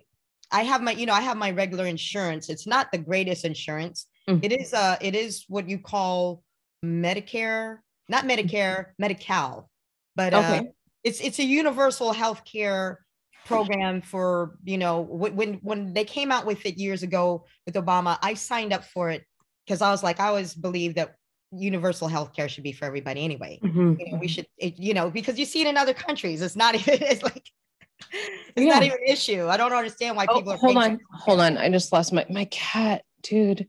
Bisu, this cat keeps turning off my sound. Bisu, you have to go. you have to go. You were saying that everybody should have Medicare and also they should just be able to have health care. I, you know, I realize that I think people should just have medical freedom. Yeah. And um, they should be able to choose how they want to take care of themselves. And and I noticed because of my my health care, you know, I can't get as many, I can't like I should have been able to find out about this tumor earlier on, but mm-hmm. based on my finances, I won't get the the kind of treatment that you know, like when I found the lump. some people based on their insurance they could probably go and get a mammogram right away you mm-hmm. know because based on my insurance i wasn't able to get one for months you know wow. that's how it is you know if you're on the bottom of the pile that's how it is so it took months to get and then when they got the biopsy i had an issue with trying to deal with them about the biopsy and the titanium markers and everything. Yeah. And they didn't tell me and i thought that was kind of odd you know because i don't know what a bio i don't know anything about medicine you uh-huh. know? I'm going to be honest i know nothing about medicine and i know nothing about health. I just know what i know and what little bit that my mother taught me uh-huh. which was not much because if she couldn't tell me a basic thing about your period i you know there's probably a lot of other things she left out. Yeah yeah. I didn't really know and i didn't know what a biopsy was and i didn't know anything about titanium markers that was the first thing, time i ever heard about it and when they told me they were going to do that i said i don't know if i'm comfortable with that you know, because anything that I know about whatever to find out if I have cancer, why would they put it? This doesn't sound right. And I don't think you we should do it, you know. Because the titanium God, markers go into your they actually are injected into your body. They inject uh they can inject anywhere between one to several of them. Wow. 5, 10, 15, 20, whatever. They said they were going to put five. And I said, why would you put five pieces of metal in my breast? Mm-hmm. You know, I mean, if you know me, it took me, I was 30 something years old by the time I pierced my ears. It's like I just won't do anything to my body yeah, that is yeah. invasive. You know, that's just me. But it's like I should be allowed to be do that. I'm like, well, why? I don't understand. How did people find out they had cancer before they had titanium markers? This is just mm-hmm. not making any sense. Yeah. You know, if you're doing the, the ultrasounds or whatever, if you're able to see it, like I can look on a screen and see there's a lump there. They're like, in case you go somewhere and they want to they know where the lump is you mm-hmm. know um you know that it takes lets them know these are the markers and you know for they know where the lump is if they need to find it and other stuff i'm like but we don't know if we have cancer yet so why would i put that in there yeah you know then the guy starts arguing with me you know the doctor the the, the guy. He's sitting there he's like i don't feel comfortable you know doing the procedure on you because you're refusing it i'm like wait a second you can't do that yeah. You cannot do that. You cannot refuse to check to see whether or not my my cancer is tum- uh, my tumor is cancerous or not because I refuse for you to put markers in my breast. Yeah. You know, and I was getting really upset. You know, it's like, very bizarre. I mean, like in you telling this story, I've, I've had a similar experience that's a little too personal to tell. You know, with a gynecologist and I just like the bizarre logic. There's just like no, I'm sure from their end, there's like some sort of logic that makes sense to mm-hmm. them. But ultimately, like it also makes complete sense that so many of us don't want to put something foreign into our bodies if it's not completely, absolutely the only necessary. Mm-hmm. You know, and that's I think that's one of the scary things of our time is that like how easily we're just like, yeah, just do this thing. There's no other option. Yeah, just, yeah, just do this thing. Just put this in my body. Just put this in our food.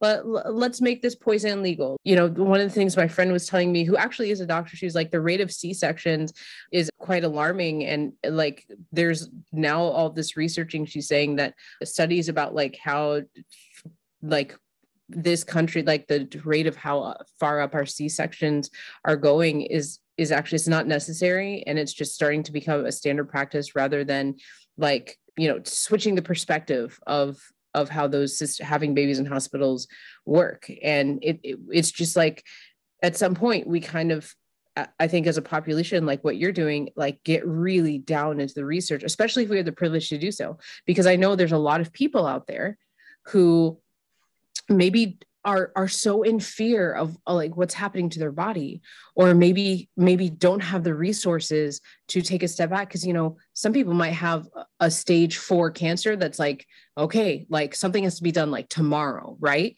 mm-hmm. and so mm-hmm. so if we have the privilege the time and and we have the support then i think it's like almost like a duty that we have to find all the information all the answers we possibly can to save our own lives and also to to be informed when we walk into when we walk into a community a place someone who's supposed to help help us that for some reason has an idea that's against what we believe would be good for our bodies. We have to be able to, it's almost like a war, you know, that's how it felt for me, especially in the vulnerable place. I appreciate you you sharing this in in, in this way because I think it'll inspire people who do have the privilege to be able to be more advocating for themselves or reach out to other people can advocate for themselves rather than just going with what's dominant. you know. What I want to say was that what happened with that story is I end up the, the guy actually he got very upset and everything, but when I begged him, I said, please, you can't do this to me. You know, it, it's mm-hmm. it's it's immoral, it's not right. You know, I just need to find out whether I have cancer or not, you know, and you can't deny me. And and it took me months. So you can imagine how frustrated I was. Right. I found the tumor back in July. It is now the end of October, and nobody can just tell me if I have cancer or not. I, that's yes. all I wanted to know you know that's all i wanted to know and i couldn't get anything and i'm like there's got to be a better way so he finally did decided to do it he didn't put the markers in there and mm-hmm. then when he did the biopsy you know threw down his equipment and then he left mm-hmm. didn't even say goodbye or you know what you wow. should do or whatever and stuff like that because he was obviously upset so a week later more issues again you know because of my insurance mm-hmm and however bad the healthcare system is, I'm trying to find out my results. But in the meantime, I went and Googled titanium markers. Yeah. And when I Googled the titanium markers, uh, and I couldn't find much information other than what they did, there was a website called DCIS or something, you know, it's like mm-hmm. gross or, or masses, whatever. Mm-hmm. And then I was researching, they said most times when people get a mammogram and they find a tumor, they're like, most of them are not cancer. You mm-hmm. know, just you have a growth or, or something else like that. It's actually not cancer. And mm-hmm. so it's not really a big deal. You just have to go and kind of fix some other issues. And then as I was reading in the groups, they said there was a time when stage one would not be diagnosed as cancer, it would be diagnosed as precancer. Uh-huh. You know, because it's so small. Mm-hmm. You know, it is not like where it's spreading so fast you know, in 10 days, it's going to take over my whole body and then yes. I'm see whatever something. Yeah. yeah. So the, the, the advice was, uh, to, so I'm like, well, I don't understand because if I, if it's not cancerous, so they told me it was cancerous, but the, I found out that you don't necessarily have to have titanium markers. You know, if they find out that you don't have cancer, those markers are still in there. What right. happened with those markers? So this is where I found this woman who wrote this thing about her titanium markers experience. Yes. Horror stories. Not everybody. Not everybody. I this in, the, in my Daughters of the Divine Mother group, and, yeah. and they were trying to defend it. I said, I'm glad that you had the markers and it worked for you. I didn't say that they don't work. It's just that there's some horror stories from women it didn't work. And that moved, yeah, that they, that they moved around, that they had to get surgery again, that Word. their press got ruined, that it created all kinds of stuff. And the worst kicker is they had to pay out of pocket for the damage done by those markers. And their insurance would go, cover it. Let's go back to what you said before, mm-hmm. which was this, and this is what we've been talking about the whole time is that there was a message that you got inside you, a whisper, a thought, whatever, that let you know in that moment that this is not what you want to do with this your is body. not what I want to do. Yeah. Everything is just leading me straight up to here. And like I said, so here comes the next part, right? I get over there and they do give me my diagnosis, but it took them a while because of the health system. I got this app, it's called the MyChart app. Yeah, I have it. Yeah. Yeah. So I'm looking in the app, and in the app, I see there's some notes in there you know, all my surgeries, or I, I don't have any surgeries, but just all my hmm. lab tests and yeah, yeah, and things like that. I see there's a note written about me about my bad attitude. I'm like, hmm. seriously? Yeah. I'm like, why would they put this on my medical record about my attitude and I don't even have my diagnosis yet? And the reasons why I don't even have my diagnosis. Yeah. Ooh, my heart. I'm telling you, this was this was really trying for me to have to read this. I had to complain because I said, This is wrong. I said, You guys know how vulnerable I am. Yeah. I told them I'm trying to find out if I had cancer. And, and, and when the first time I came back after I had the biopsy, I was waiting, right? I was yeah. waiting for the results. Yes. This is the results. How long does a biopsy take to get the results? If you got good insurance and you're paying some good money or whatever, you can Mhm. get results probably within an hour, within a day, within two days, within three days, within five days, within a week, whatever. yeah. My appointment is set for two weeks with my doctor. I'm Uh-huh. waiting on results for two weeks. I get there, they don't have my results. And I'm sitting there. So I'm on the phone. So these notes that they made about me is about I'm trying to find my results because they didn't do what they were supposed to do. Yeah. The last time I was there, I was like, okay, when I come back in two weeks, you're going to give me the results of the biopsy. This Mhm. is the last thing that me and the doctor spoke about. So Yeah. if the doctor knew that they're going to meet with me in two weeks to give me the results, why would you meet with me and you don't have results? Mhm. And two weeks, I'm on pins and needles. Do I have cancer or not? Yeah. So I'm on the phone trying to call the thing like, why don't they have the results? You know, the nurses tell me, oh, we don't have the results. Where did you get them? And all this, you know, and I'm sitting there Yeah. doing their work for them. So I'm tracking down, tracking down, trying to find out where my results are. And then what happens? Nobody can find them. So I'm so frustrated. I'm so frustrated. And I've been there for almost an hour and nobody can find my results. And I'm on the phone. And so I'm like, you know, something, I'm out of here. I Mhm. left. And then my husband took me. I said, I want a purple rain and some tacos.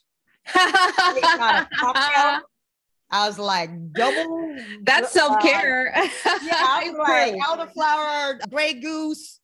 You know, it's like Yeah. just, give, me- just give me this stuff. So I, I was like, let me just go and get a drink and get some tacos until they figure out whatever. And I still don't know, you know, at a loss, you Mhm. know. And then she calls me back, you know, and then they have the results. And then she's like, all right, I'll come back. I came back. She goes, you have cancer. And Mhm. here's an appointment for you to meet with this person and that person. And that's it. It's just very upsetting that that they wouldn't that they would write that about me Yeah. Yeah. and left it there. And I asked them if they could remove that. I said, this is the same thing that happened to my father. Yeah. They wrote letters to the Pentagon. Hmm. They, they, they did that in order. My father died of cancer when I was 12 years old. He Wow. told them that he had cancer, Mhm. you know, and they dismissed him saying that it was just a common cold. It was nothing, whatever. He was super Yeah. healthy. He's 36 years old. He was, he quit drinking, quit smoking, healthy as horse, went TDY, you know, Yeah. Iwo Jima. Wow. For a couple months, whatever comes back. He's like, I got a tumor, you know, in my leg, and I believe it's, you know, cancer and whatever else. They kept telling me it's cold. Three of the people who came back from Iwo Jima, I guess they were doing, you know, these kind of TDY for years in the military and stuff. Uh-huh. Three of them came, three of them, one of them sat there and said, I'm getting out of the military. I'm not waiting with these doctors because they're kind of playing around and and you know Yeah. I'm not going to be the the obedient whatever. I'm just going to get out early instead of Yeah. waiting my time. My father waited until a year later, cancer had spread throughout the blood, and then the doctors decided to send him to the states for cancer hospital treatment in Texas. Mhm. So by then, I'm just watching my father slowly die from chemotherapy and radiation for two months while living in a trailer park Wow. while while getting this news and then everything else i was like when i found that letter written to the pentagon i realized why they did this because they didn't want my mother to receive active duty pay because he served 17 years in the service. Remember he served from vietnam. You know that's where he met my mother in taiwan and he served in the navy before he became an officer in the united states. He was totally you know pro-black telling the guys we got to become officers. We got to level up. We got to do all these things. It paid for his education. He went and got his master's degree. Education is important all this stuff and when i found those letters they're, they're, they've been lost in a fire but i can mm-hmm. never stop reading it Yeah. because they captain hall was being very belligerent you know Wow. i'm like when they wrote this i'm like it's literally the last week of his life Wow. the last week of his life, he was on his deathbed. And they, I'm like, if somebody was having a bad attitude, why would you write the Pentagon? You know, I mean, how many millions of people are in the military? Who is he? Do you write the Pentagon in Washington, D.C.? This came from the so they wrote it to the Pentagon. And then I realized after he did die and we were on our own and I'm working my uncle's Chinese restaurant, you know, to, to live, yeah. that, you know, because why I had to have a job was because my mom's benefits was just they they retired him on his deathbed so he wouldn't receive active duty pay. This is a difference of $200 a month versus 17 years which is everything this is yeah. everything to some people. Exactly exactly. So that kind of like hit me too because i'm like they're treating me the same way they treated my father. And i didn't i didn't i was having a bad attitude because i'm on the phone trying to find out my results that you guys couldn't even get for me. You know and you I know mean, to make matters worse these, it, to make matters worse they mm-hmm. that the results actually came in a few days. It was there the whole time. I was worrying and not knowing what to do all this time when they actually yeah. had the results the whole time wow I just had to go and do the stuff. So I'm like, I just I so so I mean what I hear you speaking to is this this sort of this personal trauma, this experience of of watching your father go through something very similar. I mean, it's it's kind of like a mirrored story, especially with the especially with like the system demonizing mm-hmm. him, right? So you have the system demonizing you, and like a black man in the military who's an officer. He was right. already bad news before he even got sick. Yeah. They didn't like him because they they already thought he was belligerent before because they didn't like the fact that he had my mother making, you know, those tams in the 70s everybody used to wear, you know, the knitted ones, red, gold, like and green. Yeah, the Pan-Africanism. Oh, you know, yeah. green. Everybody had these berets and and yeah. knitted hats for the afros and everything. Yeah, so he's already against the system. He's he already outside already. of he, yeah. He, he he was against the system. He also he had my mom knitting these things for all the other black servicemen in the military. He told all the other black servicemen in the military that they need to become officers. They can't stay at the enlisted men level because we weren't getting any respect and the treatment and what we needed. You know, he also had access. This is what I lost in the fire when I found the letters there was also he had my mom got rid of all the things after he died. I mean yeah. everything. He had tapes, you know those reel to reels, you know from the 70s. He the military had reel to reel films of the Ku Klux Klan. Wow. You know. Yeah, so they were there's there was a lot of what do you call surveillance of uh-huh. the Ku Klux Klan in the 70s all across the country and he had all this stuff. This was government stuff. Mm-hmm. And I'm like, why do they have you know, why does the Air Force have this stuff about the Ku Klux Klan in North Carolina and in all this other things like that? He had these tapes, you know, and I was like, wow, this is some heavy stuff. So as he was in, encouraging, and my mother always sat there and said he was always arguing with his superiors. She said, uh-huh. she said, Antoinette, she's like, Jesse, he always argue. superior, always at a party, you know, because back in those days, it's all white glove affair, you know, big yeah. the big 70s hair, you know, all the generals, colonels. I mean, you don't see that many black people as officers. So he's in there and he's still challenging them and authority. He was challenging them, them from his deathbed. And I was like, wow, you know, and that's why, you know, all this time, I always kept thinking if I ever got cancer, I would never, ever go out the way he did.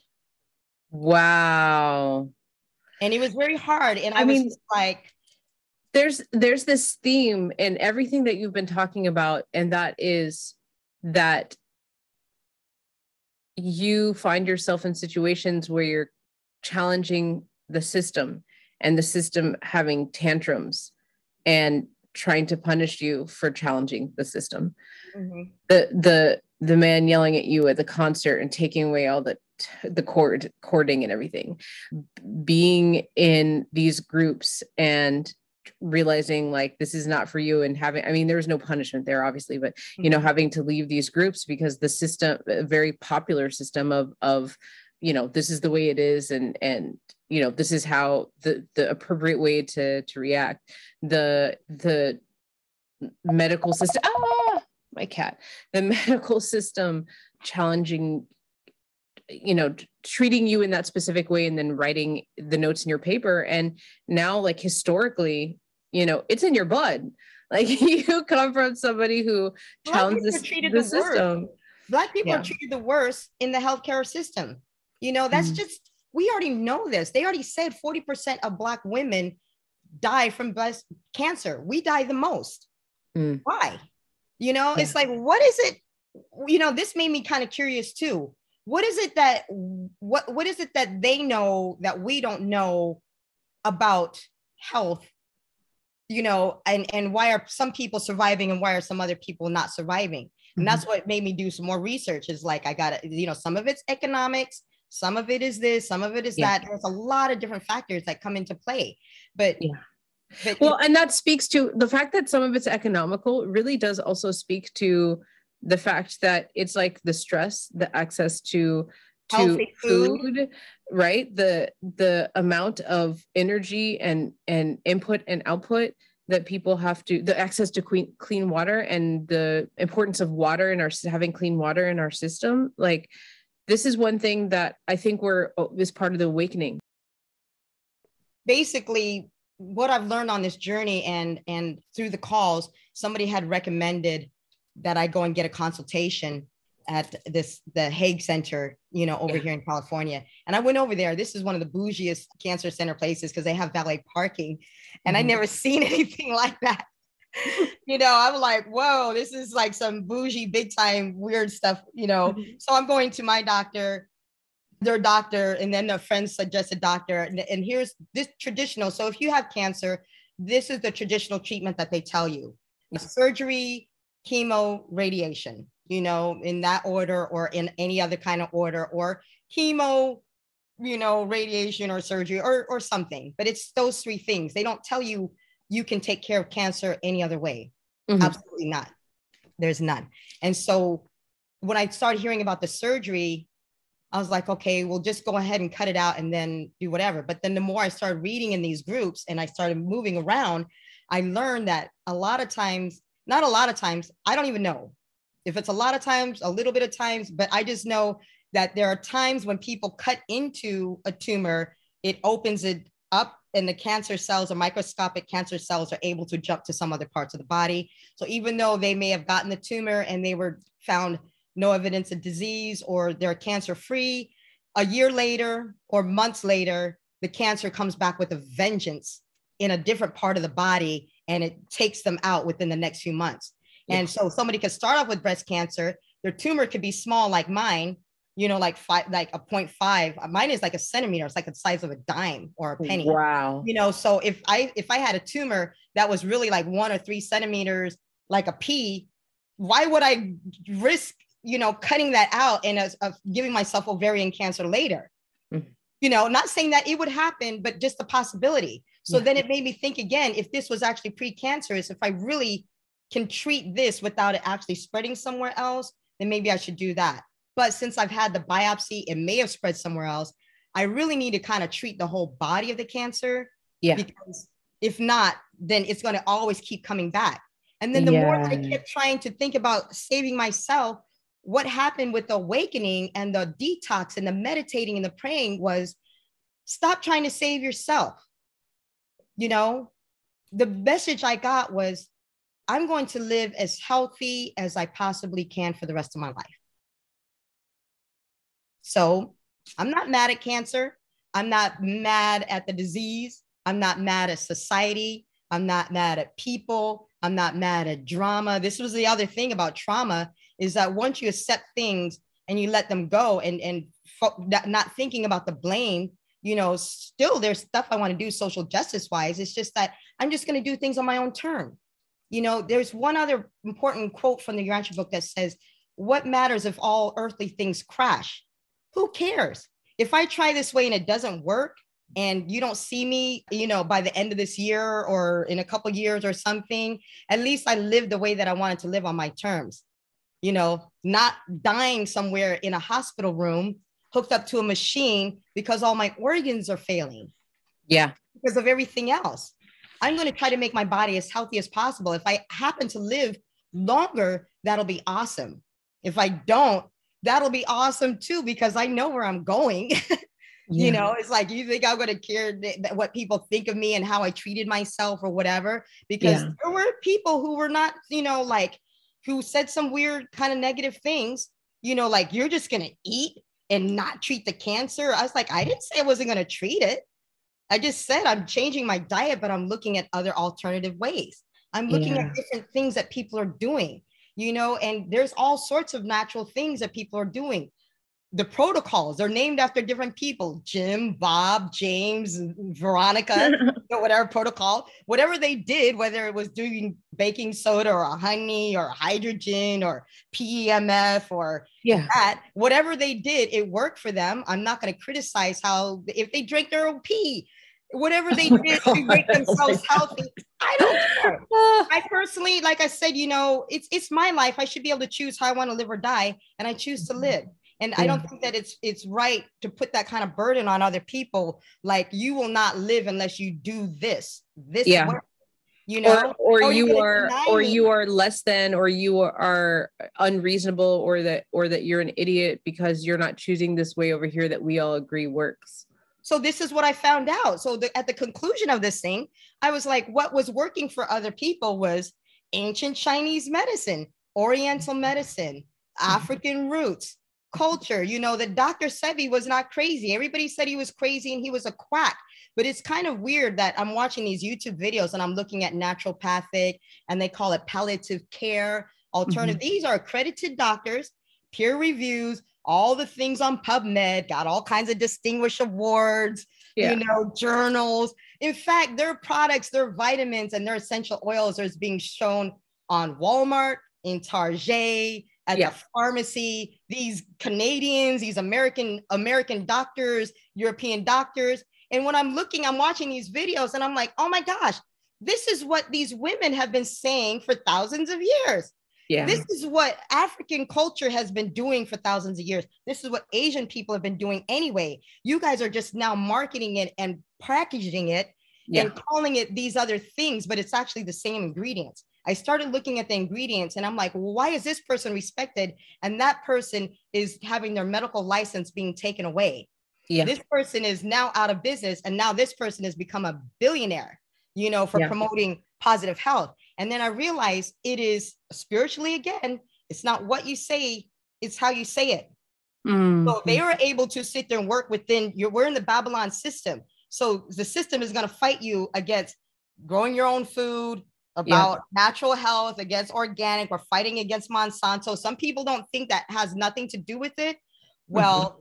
I think there is something seriously because of part of my treatment was to sit there and stay away from G, um, GMO, genetically modified foods. Right. The glyphosate. Yeah. I've mm-hmm. always heard this. We've always heard this. We didn't think there was something serious about it, but now I'm understanding. Yes. There is something serious, and and it does make sense if you when I read the ingredients on something, if it's less than six, you know, if you can't pronounce it, don't eat it. If if it's stuff that you can't, if it's hair product that you can't put it in your mouth and eat it, don't do it. You know, these things, like like all those things compiled years and years and years, plus stress, plus bad eating, plus everything else will eventually lead to some type of disease. My yeah. tumor did not happen over the summer last year this tumor has been growing for probably 20 years.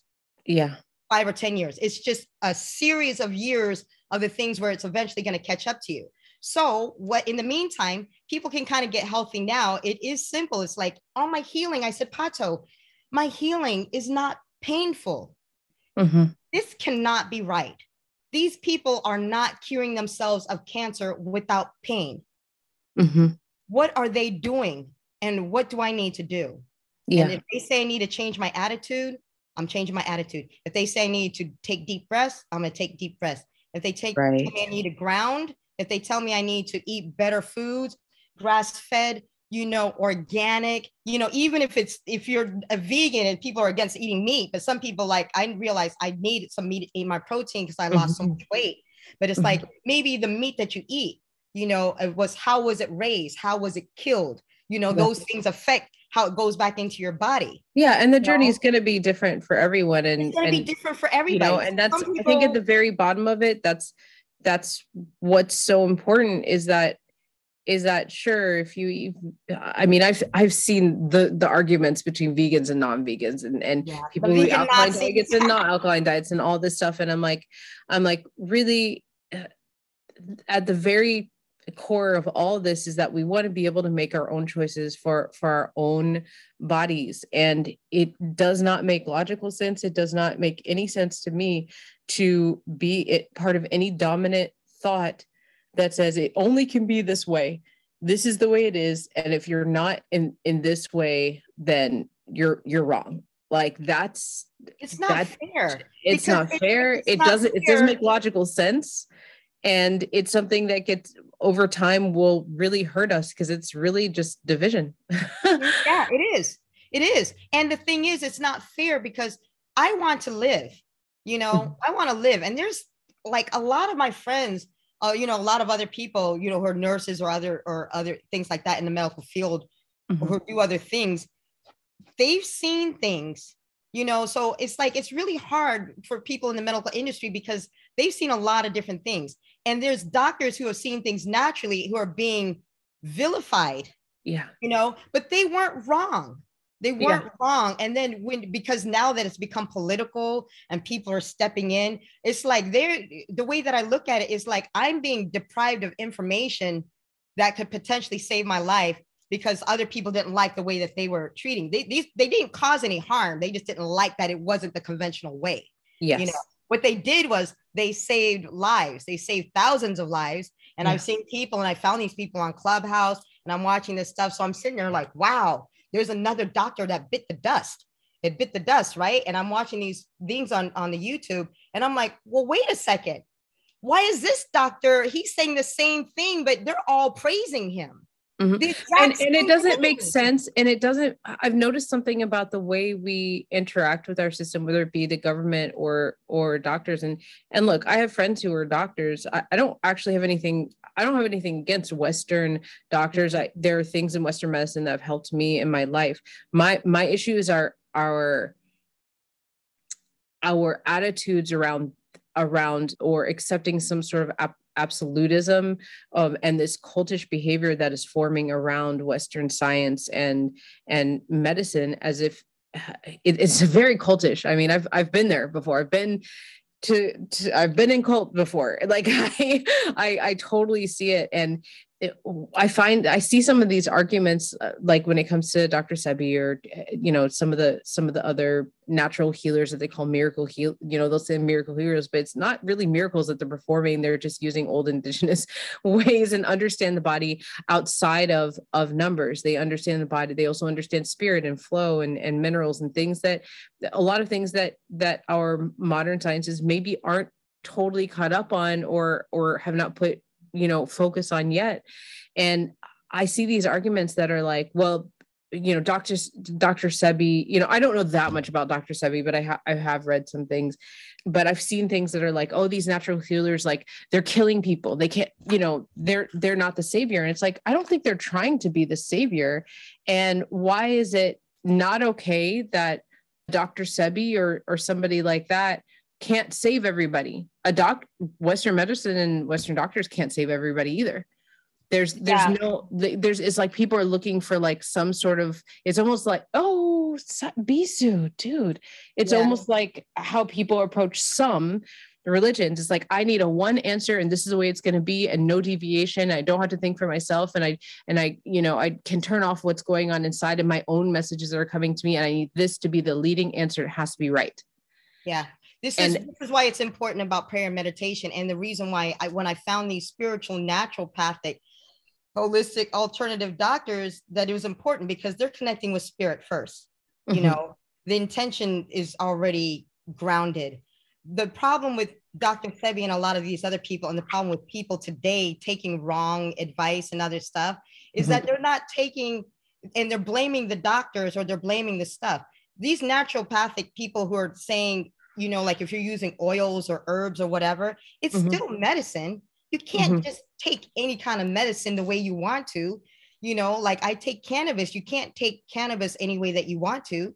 You mm-hmm. have to know the difference between THC, CBD, mm-hmm. the percentage of the cannabinoids, you know, yes. the same thing with vitamin D or K3 or all the other stuff or frankincense, there's stuff that you ingest. Some people miss one little aspect and it can change everything. Mhm. And if it changes everything and they don't get well and they get sick and die, they blame the doctor, you know, or if they're miserable, they blame the doctor, you know, Mhm. or if they're doing whatever, it's not working, they blame the doctor, or they don't realize that any disease, whatever you're throwing at it, it might become resistant like roaches, and you may have to do something else because it's not taking it anymore. That's the reason why chemo Yeah. doesn't work anymore. This doesn't work anymore. And anytime that you're doing anything, you have to think about will it affect another organ? You you have to talk with like professionals still. Yes. You know, I just wish that the East meets West would actually come together. Word. Because Bless when they that. don't and they take the advice, you know, of the people who take the dewormers or whatever and things like that, they Mhm. took the, the they had issues. And the reason why they had issues is they didn't understand if you take that stuff, you're supposed to take it with something else because it could damage your liver. Doctors who prescribe it, they prescribe it in other countries because it takes care of malaria or Mhm. cancer or other things like that. But they prescribe it with other things because they know that it works with the organs. People read stuff, oh, you take this and it just does whatever. No, it doesn't. That's why they die. And then people are saying this is a bunch of quackery. And it's like Dr. Sebi, it's like, but you didn't probably follow what Dr. Sebi was trying to tell you everything you were supposed to do. You I mean, I remember my friend got really super sick. This was uh, many years ago, but she, inj- I cannot remember what essential oil it was. So I'm, and I'm just saying this to, to say that this is across the board. This is not Mhm. just about, this is across the board as far as like how we interact with what we're putting in our bodies and what we interact with. I can't remember which essential oil was, but it's essential oil that like one of our friends was using for something. I don't remember. She was using it topically and it was Mhm. helping. I think it was like a rash. It was helping her clean up a rash or something like that. Mhm. And our other friend also had like a very similar thing, like some sort of rosacea or eczema or something like that. And Mhm. she got really, really sick and had to go to the hospital Mhm. and found out that it was because she was ingesting this oil. She was Mhm. like, I heard from my friend she did this. And the, fr- the original friend was like, No, that's not what I said. I said I used this much milliliter, Right. many drops, and I mix it with this, and I put it on th- this many times a day, and then I measure this, that, and the other because I learned from somebody who knew how to use these these earth medicines or, or whatever. And you know, and so that that is something that's across the board yes. that's that's across the board that's not specifically for for quote unquote alternative medicines. That is mm-hmm. true for that is true for how we engage. And you know part of i think some of the culture that influences our our misunderstanding of doing something that's against dominant thought or having an experience that people are, are maybe scared of or don't understand is is that we live in a culture that wants not only do we want someone else to have an answer, right? But also instant gratification and instant access and a lot of stimulation.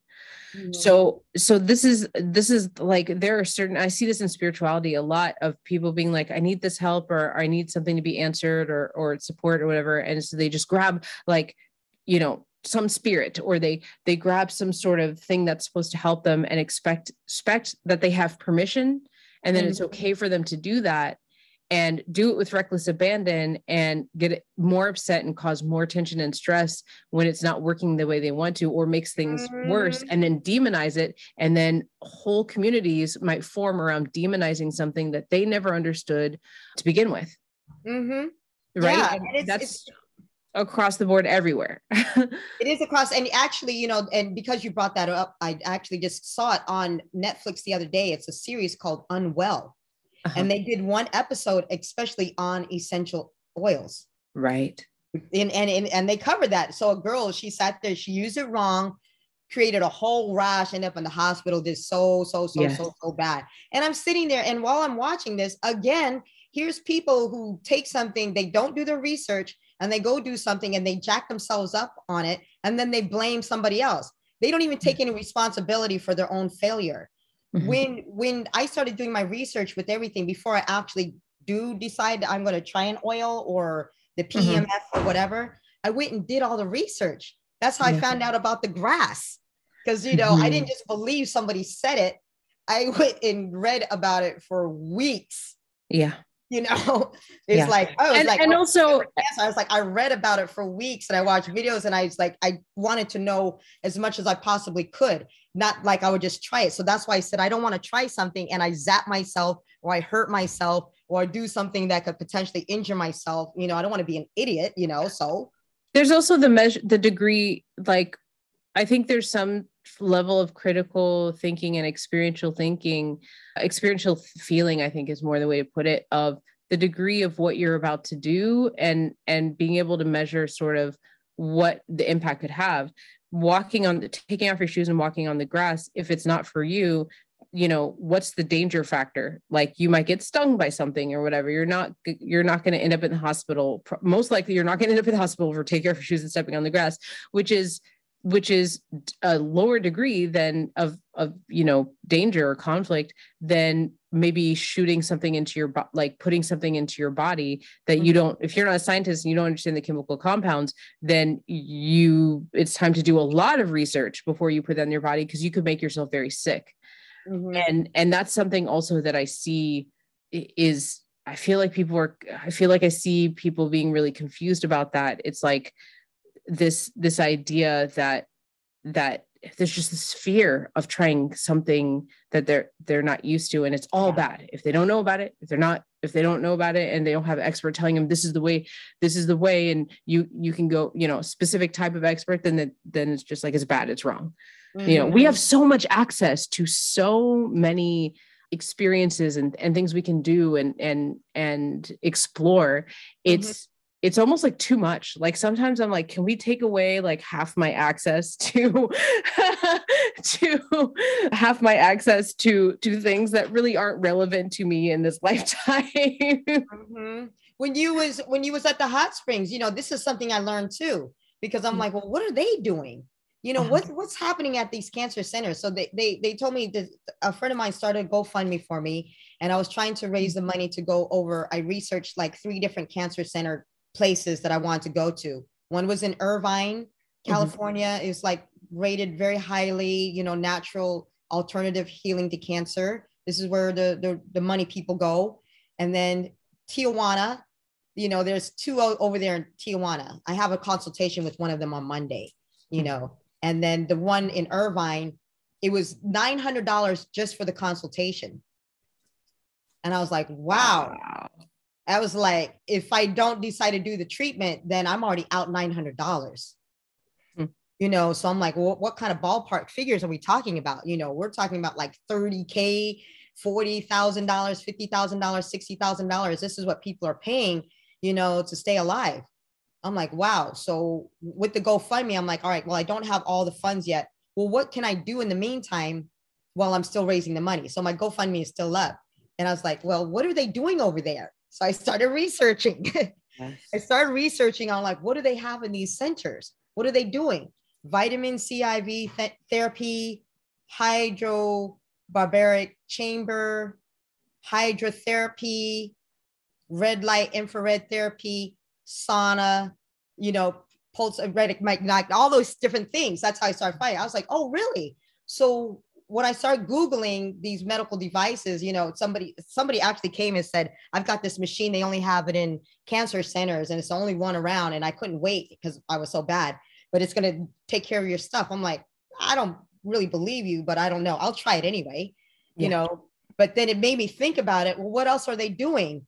Maybe I can buy a machine or something or or do whatever that I can do while I'm waiting and I can try these treatments at home. So Yeah. I was like, sauna. I'm like, hmm, sauna. I said, what's this infrared? And then it just dawned on me all of these treatments was something that I used to do with my girlfriends anyway. Mm-hmm. Was go to the Korean spa. Oh yeah, I remember the front spa. door. Listeners, anybody tuning in, in case you didn't know, here's a huge woke wisdom. I will tell you, if you ain't got the 30K to go to these centers to do whatever, I will tell you the cheap place that you can go and do the same thing. Uh, some of the services they offer. The Korean spa. Number one, I'll tell you why. The infrared. I remember that they had jade rooms, infrared. Right. You have the jade room, mineral mud salt room. You have the mud room. Each one of those things, whether it's earth, fire, water, stone, is a, a, like a property. It removes the toxins out the heavy mm-hmm. metal toxins out of your body. So when you sweat, you know, when you sweat, you got to make sure you wipe off the sweat or else you're going to put the toxins right in your body. But that's the whole reason why they go and detox.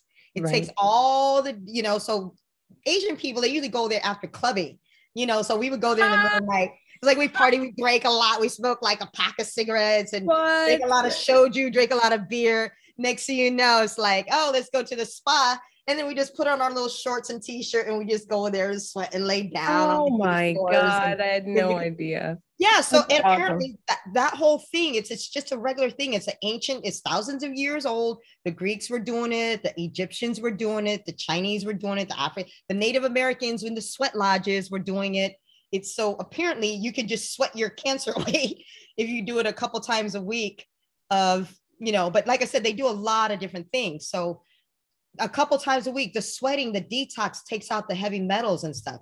So yeah, it's a Korean spa. And then the hydrotherapy is the the jump in between the hot water and the cold water. So when you're in the sauna in that part, you got like that really, I like the Korean hot. You want that temperature to be like 130 in the rooms, you want it like 150. You get in there, you're boiling, you're sweating, you know, stay in there as long as you possibly can, and then get out and then jump in that ice cold water. Yeah. I still researching. I haven't done it yet, but I've only done it where I've gone in there for a minute. But someone always told me it's good for you, and I just did it. So it's like you go back and forth, but apparently that's a treatment. And it's you know you go to a Korean spa, it's only twenty bucks for the whole day. Yeah, you I remember that. There and do therapy after therapy after therapy after therapy, and then just sleep because sleep is a good therapy. You know, sit out there in the sun. You know, which is vitamin D therapy you know, mm-hmm. you want to do some exercising, the heated floors is therapy. So I got these mats. So I was like, oh, there's all these things that they're doing in those expensive centers, but you could actually do at home. So I turned my home into a little mini spa. I was like, I don't have room for a sauna. You can get a biomat. You could lay down in a sauna. You could get a dome sauna. You can get something like if you only had an apartment, you know, what can I do in an apartment? Mm-hmm. You know, naturally naturally. Wow.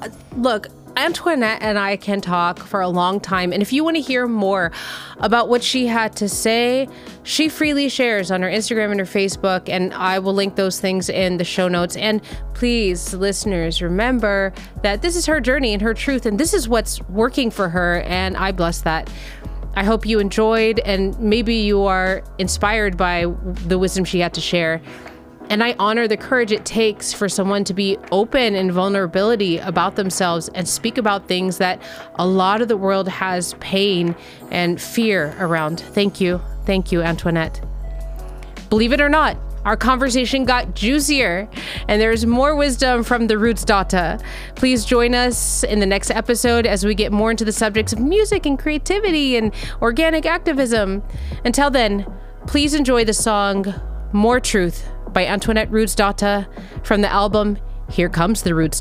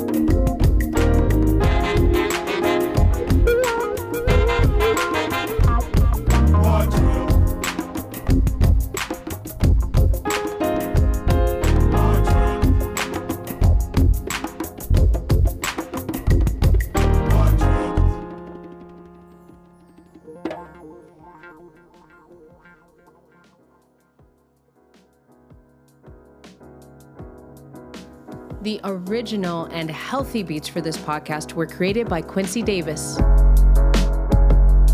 Hmm. His details are in the show notes.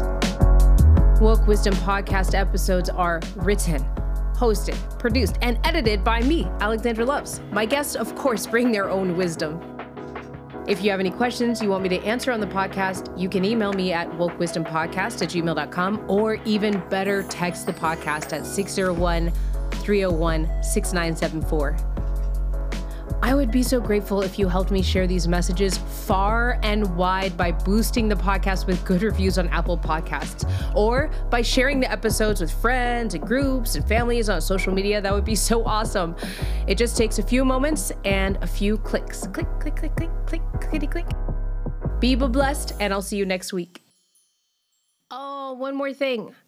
They told me I needed a disclaimer, so cue the music. Let's do this. The information in all podcast episodes and corresponding materials, the Woke Wisdom podcast with Alexandra Loves, are provided for general, informational, and explorative purposes only. It is not professional advice. Any content provided by Alexandra Loves, guests, bloggers, sponsors, or authors are of their own opinion and not intended to defame, slander, or malign any person, place, or thing.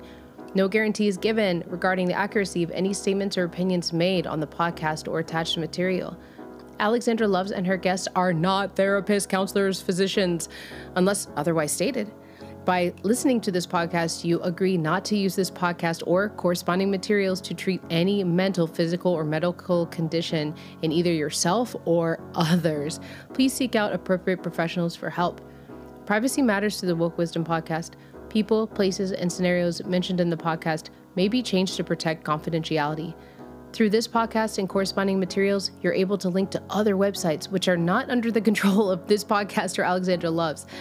The inclusion of any links does not necessarily imply a recommendation or endorse the views expressed within them. In no event is the Woke Wisdom podcast or Alexandra Loves liable for any loss or damage, including without limitation, indirect or consequential loss or damage, or any loss and damage whatsoever arising from your interaction with this podcast or corresponding materials. This podcast and all corresponding materials should not be used in any legal capacity whatsoever. This podcast and all corresponding material is owned and copyrighted by Alexandra Loves. You are welcome to download and play the podcast and share with others for personal use. Please acknowledge the Woke Wisdom podcast with Alexandra Loves as the source of the material. You may not, except without our express written permission, distribute or commercially exploit the content. Email wokewisdompodcast at alexandraloves.com to attain written permission.